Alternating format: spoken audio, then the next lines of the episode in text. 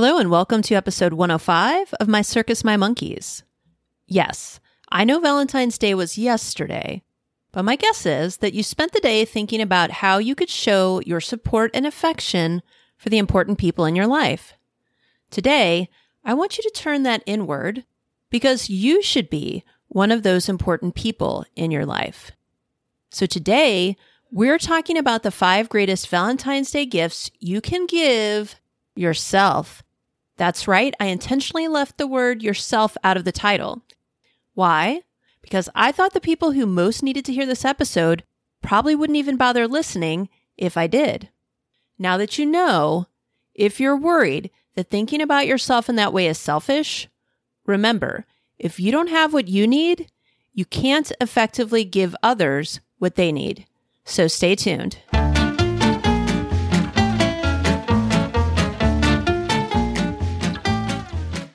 You're listening to My Circus, My Monkeys, the podcast for supervisors in education or any field that emphasizes growth and development. If you want to rein in the chaos and transform your team to better serve your students and clients, keep listening. This podcast explores essential information on supervision, employee engagement, and using a strengths based framework to empower you and your team. We'll examine the latest research in psychology neuroscience, education, and beyond to help you and your team get to the next level. With your host, Anne Brackett, the Chief Engagement Officer of Strengths University. Higher education is a field that thrives on notions like sacrifice, servant leadership, and doing more with less. It's all framed as being for the sake of the students. And let's be honest, most of us were drawn to higher education because we wanted to help others grow and thrive. There's something magical about watching students develop and succeed throughout their time with us. And that's especially true if you're working with students who come from less privileged backgrounds. Their wins are our wins. We know how big of an impact a college degree can have on a student's future, so we feel driven to do everything possible to help them get there. But as much as you do for your students, you can easily get sucked into the idea that anything left undone will negatively impact those students and their future. Even more so, we believe it's up to us to make sure students get all of those things. So we push ourselves to do more because we think about what students will be missing if we go home on time versus staying another hour or so. This culture can easily consume you if you don't have healthy boundaries and our strengths follow our leads.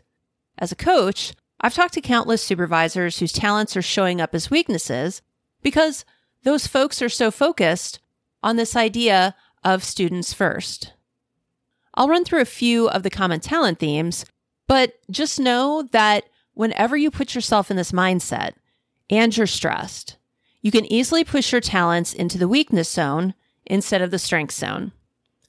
So, achiever, if you're used to doing and doing, it's way too easy to fall into the pattern of adding more and more to your list.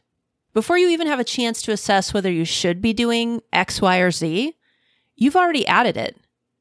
And when you look out at your team, you're judging them on how much you could do instead of what might be a reasonable amount of work or the quality of that work based on their talents. This need to achieve takes over and creates an unhealthy amount of work for you and your team connectedness. Since everything's connected, it's hard to view what you do or don't do without seeing all the possible effects it might have on the people around you. So if you don't add some new thing to your plate because you and your team are already maxed out, you can see how that might have a negative impact on students. You see the lines of potential impact connecting these things more clearly than other folks, even if those lines don't actually prove causation. Empathy. You don't just know the impact things might have on students, you feel it. When a student comes in with a problem, you might want to go home on time or know you can't realistically add anything else to your plate, but you start actually tapping into their anxiety, fear, and anger, and it pushes you into action. You can too easily take on those problems and make them yours to solve because you've locked in to those strong emotions and can't let go. Individualization. You tap into what each individual student needs. And because everyone needs something slightly different, you tend to shy away from having consistent policies or procedures because they might miss one of those differences. Policies and procedures can decrease the amount of time and energy you need to serve students, but instead, you focus on each student to the point that you're constantly adding more and more things to your plate to account for all those individual differences. Relator. You know your students well. You relate to them on an individual basis. So when you think about saying no, or again, going home on time, you think about those students you know so well. So it's not about whether you and your team have the capacity to, to do X for random students. It's about whether you can deprive Bobby or Janet of doing X. You know people personally, so those decisions become personal for you. Responsibility. Since everything is for the student, folks with responsibility end up widening their circle of responsibility beyond their own department because, quote, but the students need blank, and who else will do it? Instead of being responsible for a reasonable portion of the institution's mission, you add more and more to your plates because you believe you're responsible for anything even remotely related to your area. And typically, this means you're taking on that responsibility for your team too. That's more work all around. Restorative. You're already on the lookout for problems. When there's problems that involve a student or a group of students who might be struggling, you want to find out what they're missing and provide it. Unfortunately, there are endless problems students and your team are facing. So when you get stuck in this mode, you constantly add things onto you and your team's plates. And again, these are just a few examples of how your talents might be showing up because you're caught up in this culture. When you believe that others are more important than you are, you're motivated to do more and more, even if it's negatively impacting you and your team's well being. And like I said earlier, if you aren't getting what you need, you're not going to be able to serve your students or your team very well. And if that statement causes you to think about all the students you are helping, I challenge you to think about the quality of that help and the impact it might be having on your team and the other folks in your life, like your partner, children, family, and friends. But as promised, this episode is about the best gifts you can give yourself. Because when you get what you need, you're the best version of yourself. That means using your talents as strengths instead of weaknesses. It means being able to be more creative and strategic when you solve problems. It means being more present and patient with your team members and loved ones. It means being more effective and productive while being consistent with the values you hold dear. So let's jump in. Number one, give yourself a break. Or if you like, give yourself grace. You're not perfect. You're literally doing the best you can right now. You give everyone else in your life the benefit of the doubt, right? Sometimes people just don't have the knowledge or skill set to get where they'd like to be. So when a team member or student is struggling, you do your best to support them and help them navigate through it. Have that same compassion for yourself. Let's take you as a supervisor. How much training and support have you gotten in the past? How much are you getting now? If you're like most supervisors in higher ed, or anywhere really, the answer is probably not much before and even less now. But why would you be an effective supervisor if you don't know how? Why would you be one if you haven't had the time to develop the skills you need to be effective? You wouldn't. And yet, if you're like most people, you're holding yourself accountable for that. That's not to say you're completely failing as a supervisor, but all of those things you wish you could do better have nothing to do with you not measuring up. It has to do with the folks who should have given you the knowledge and support you needed to be successful in that role. As Maya Angelou so eloquently stated, do the best you can until you know better. Then, when you know better, do better.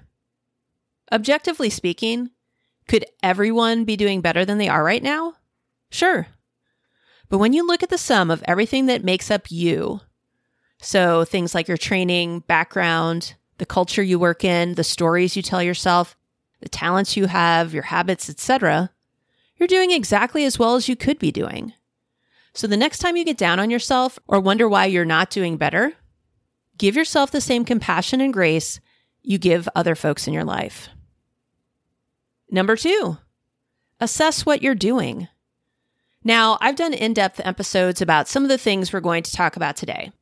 I recently did one on stopping to assess. So if this resonates with you, be sure to go back and listen to that episode. You are on autopilot 95 to 99% of the time. That means all the things I mentioned before your training, background, culture, stories you tell yourself, the talents you have, habits, etc. drive your thoughts, emotions, and behaviors every day. Now, if those things are getting you where you want to go, aka you're effectively accomplishing your goals and you have the quality of life you want, then you're all set. But if you're not where you want to be, that means something in your autopilot system is not working for you. But the only way to find out what that is is to start paying attention and assessing what's working and what isn't. And while I titled this gift Assessing What You're Doing, that really includes how you're thinking and feeling. Why? Because how you think and feel drives your behaviors. You need to stop and ask yourself things like Is X getting me the results I want? If not, why am I doing X? Why does doing X make me feel whatever it makes you feel?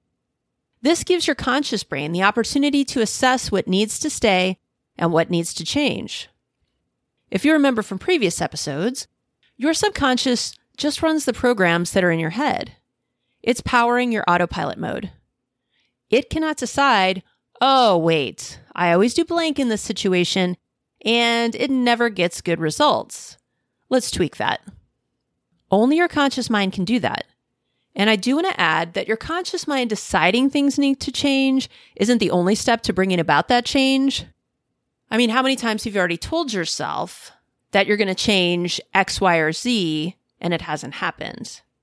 You'll still have to make a plan to make sure this change gets into your autopilot programming. But again, when you're stuck going, going, going, you're going to get the same results you've always gotten. If working harder the way you are working now would have worked, you would have already gotten better results. Number three, set healthy boundaries. Just like with assessing, I've done previous episodes on both what boundaries are and how to set them. So if this gift resonates with you, be sure to check out those episodes to dig a little deeper. In a nutshell, a boundary is simply what you need to be at your best. So think about a time you were at your best. Why were you at your best in that situation? Did you get eight hours sleep? Did you have the time and resources you needed? Did you take a walk to clear your head and that's when you solved the problem or came up with the idea you needed? Did you feel energetic because you'd done yoga or worked out?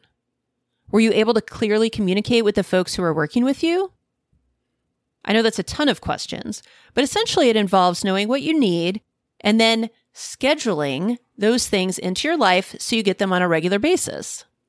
Quite frankly, some of you might find that first part challenging. I've spoken to a number of people who have no idea what they need because they're so used to worrying about what everybody else needs. If that's you, then simplify this gift and just start paying attention to what positively impacts you and your performance, aka what you need. When you do feel at your best, stop and think about what contributed to that state. And again, if you're wondering what the value is to you being at your best, it's because you will be more productive, innovative, positive, patient, and have better relationships when you are. People are so used to pushing and pushing themselves to serve others that you often don't see how the quality of that service has diminished.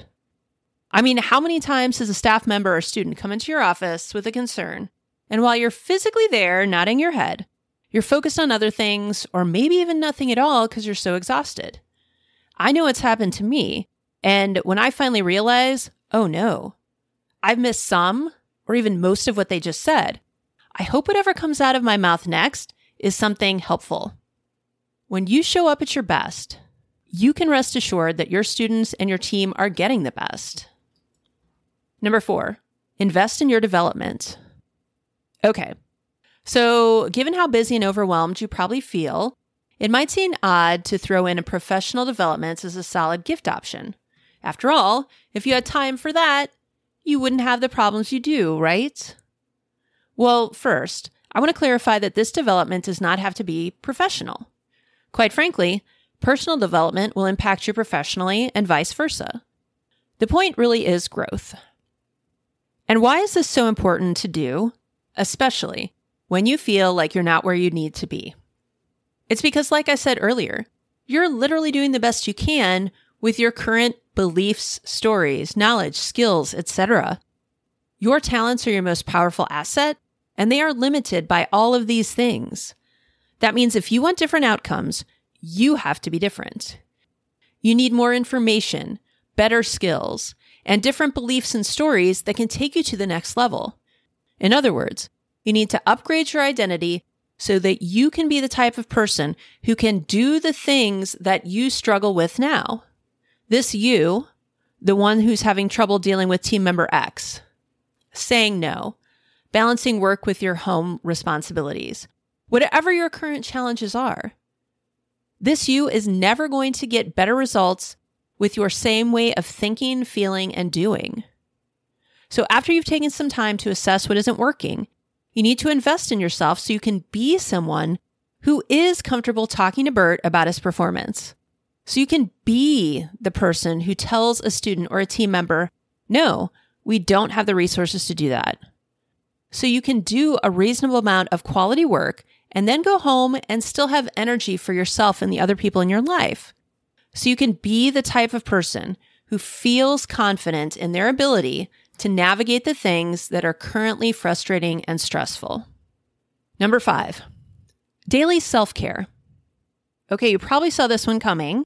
I've had a lot of episodes about self care, and that's because it's so crucial to your well being and success. Quite frankly, everything I've mentioned so far is self care. Why? Because self care isn't about massages, yoga, and bubble baths. I mean, sure, those are great, and you can do them as self care, but really, self care is about investing in yourself and your well being. That consists of identi- identifying what's going well and what isn't, so assessing how things are going now and identifying problems and stressors, and then doing what you need to support yourself. Audre Lorde said, Self care is not self indulgence. It is self preservation. You only have so much energy. And perhaps even more importantly, you only have so much of your highest quality energy. After you use that up, all you've got to work with is your meh energy. And the quality of your highest energy depends on how you're replenishing yourself. Didn't get much sleep and didn't eat breakfast? Your best energy isn't going to be that great. The more opportunities you schedule for yourself on a daily basis, to let your brain and body rest and replenish, the more productive you'll be. When you hit a wall, what's your game plan? Do you just keep pushing through, or do you stop to do something to replenish yourself? So many people just keep pushing through because they think, ugh, I have so much to do, I'm exhausted. But if I stop and rest or do something to energize myself, I'll get even less done. But that's the exact opposite of what will happen. In fact, that recharge might actually allow you to get things done faster. Now, it is possible you may do less, but the quality of what you will do would be greater. And that includes the quality of the decisions you make. How much work might you have avoided if you would have been well rested and had the opportunity to really think about whether you should do X or could identify an easier way to get it done? Being run down is not a badge, badge of honor. Putting yourself last does not make the world a better place. You being at your best and contributing to the lives of the people around you are what makes the world a better place. When you're able to use your talents and strengths, that's what makes your unique contribution to the world. But when you're stressed and exhausted, your talents are much more likely to show up as weaknesses. For each student you helped while you were struggling through the day, think about how many more whose life you could impact if you had the ability to show up with your most brilliant self. And think about how much brighter you'd show up for the non work folks in your life. Anything that allows you to reset, physically, mentally, emotionally, or spiritually is self care. Maybe that means literal rest. Maybe it means exercise. It could be more nature and less screen time. And sometimes the best way to reduce your stress and empower you to move forward is to invest in your development professionally or personally. Whatever you need to do to care for yourself is self care. Now, I mentioned five gifts here. And even if you were going to give a gift to someone else, five might seem excessive. So pick the one or two that most resonate with you and do them for yourself. There are a lot of complex problems and situations in the world. Working yourself to exhaustion doesn't put you in a good position to help solve them. You spent yesterday showing the folks in your life how much you care about them. Spend today showing yourself how important you are. Give yourself a gift that will make you feel and be better for yourself and for everyone else in your life. As always, Alicia and I are here to support you as you reflect on where you are and where you want to go. One great way to invest in yourself and your team is to join us for the summer cohort of the Supervisor Strengths Institute. We are revamping the Institute this summer to make it even more manageable for your busy schedule. It is the same great content, but we've condensed it so you can work through each week's modules and start implementing change even faster. We know that life can too easily get in the way of you staying on track, so we've also added a bonus for everyone who completes all eight weeks of learning. You will get an additional 60 minutes of our time, and you can use that for more individual coaching, a short team session, or to receive a discount on a longer team workshop. Our Summer Institute starts on May 28th. Go ahead and register now check it off your list. We want you, your team, and your students to shine their brightest. And that starts with you. So join us for the Summer Institute using the link in the show notes. Or if you have questions about the Institute or other services, contact us at Anne, and that's A N N E, at strengthsuniversity.org. Thanks for listening to My Circus, My Monkey. You can find this episode's transcript and links, as well as other episodes, on our website www.strengthsuniversity.org slash mycircus. If you found this podcast valuable, please share it with your friends and colleagues so we can empower and support supervisors everywhere. Finally, be sure to subscribe so you never miss an episode.